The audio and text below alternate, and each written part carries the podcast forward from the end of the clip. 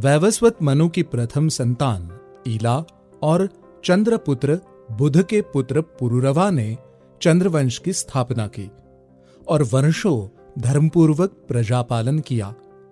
महाराज पुरुरवा और अप्सरा उर्वशी के पुत्र आयु ने उनके बाद चंद्रवंश की बागडोर संभाली। आयु अपने पिता के अनुरूप ही राजधर्म का पालन करने वाले प्रतापी और प्रजावत्सल राजा थे। इतना ऐश्वर्य और वैभव पाने के बाद भी आयु का मन हमेशा निसंतान होने के दुख में डूबा रहता था।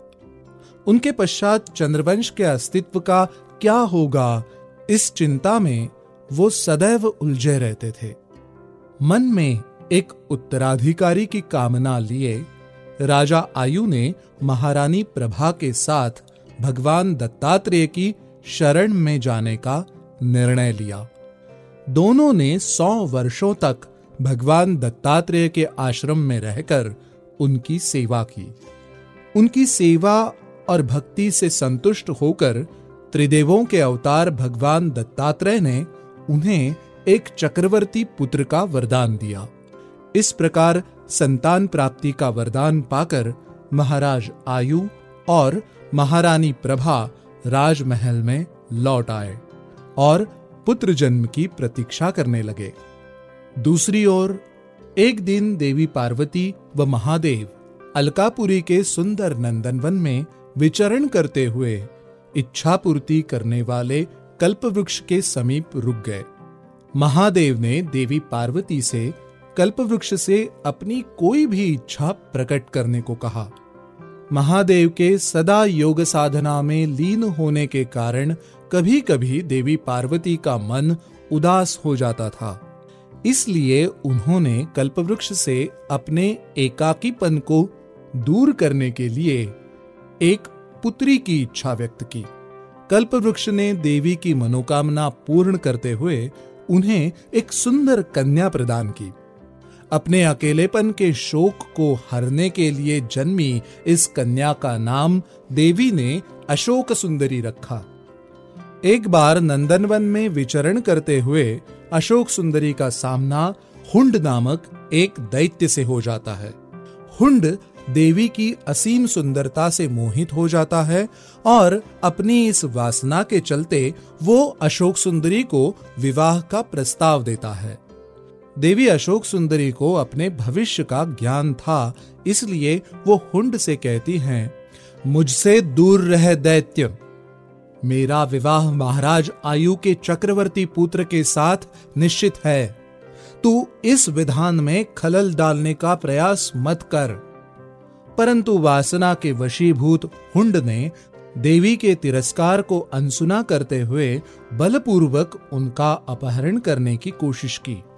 हुंड के इस अनैतिक व्यवहार से क्रोधित होकर देवी ने उसे शाप देते हुए कहा, अरे मूर्ख काम वासना ने तुझे बुद्धिहीन कर दिया है।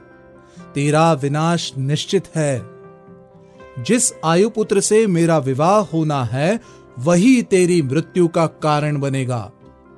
यद्यपि हुंड को अपने दैत्य बल पर पूरा विश्वास था, परंतु अशोक सुंदरी के शाप ने उसे चिंतित अवश्य कर दिया था।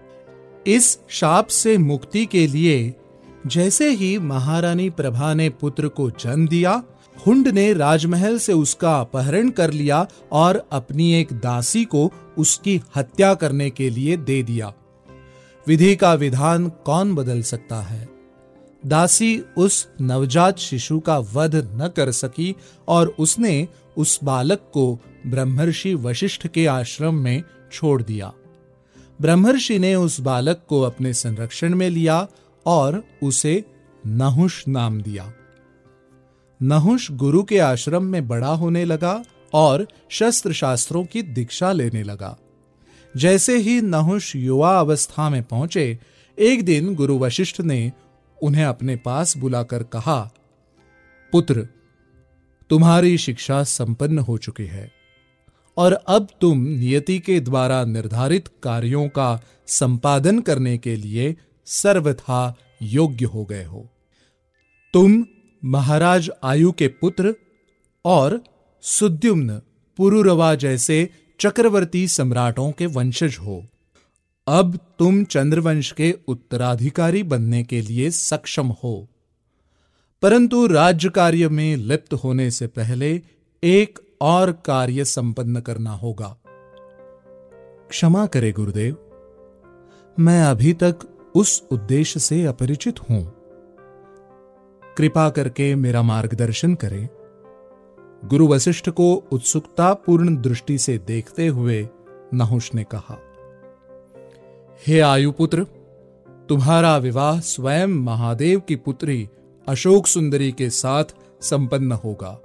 परंतु उसके लिए तुम्हें हुंड दैत्य का वध कर उसका उद्धार करना है। वशिष्ठ ने नहुष को उनका उद्देश्य बताते हुए उन्हें देवी अशोक सुंदरी के जन्म पर हुई भविष्यवाणी और हुंड को उनके दिए हुए शाप के विषय में अवगत कराया। गुरु वशिष्ठ की आज्ञा अनुसार नहुष ने हुंड के महल पर आक्रमण कर उसका वध कर दिया और देवी अशोक सुंदरी का उद्धार कर उनसे विवाह किया। महाराज आयु के बाद नहुष प्रयाग के सिंहासन पर आरूढ़ हुए और भगवान दत्तात्रेय के वरदान के अनुसार राजसूय यज्ञ का आयोजन कर समग्र पृथ्वीलोक पर विजय प्राप्त की। देवी अशोक सुंदरी से नहुष को यति, ययाति, शाम्यति, आयाति, वियाति और कृति जैसे पुत्र हुए। गुरु वशिष्ठ के कहे अनुसार केवल हुंडवध अथवा चक्रवर्ती सम्राट बनना ही नहुष के जन्म का लक्ष्य नहीं था। उन्हें तो आगे चलकर और भी असाधारण कार्यों को संपन्न करना था। नहुष की कहानी के अगले अध्याय में हम देखेंगे कि कैसे नहुष के प्रताप को देखते हुए उनको देवराज इंद्र के पद पर बिठाया गया और क्या हुआ उसका परिणाम?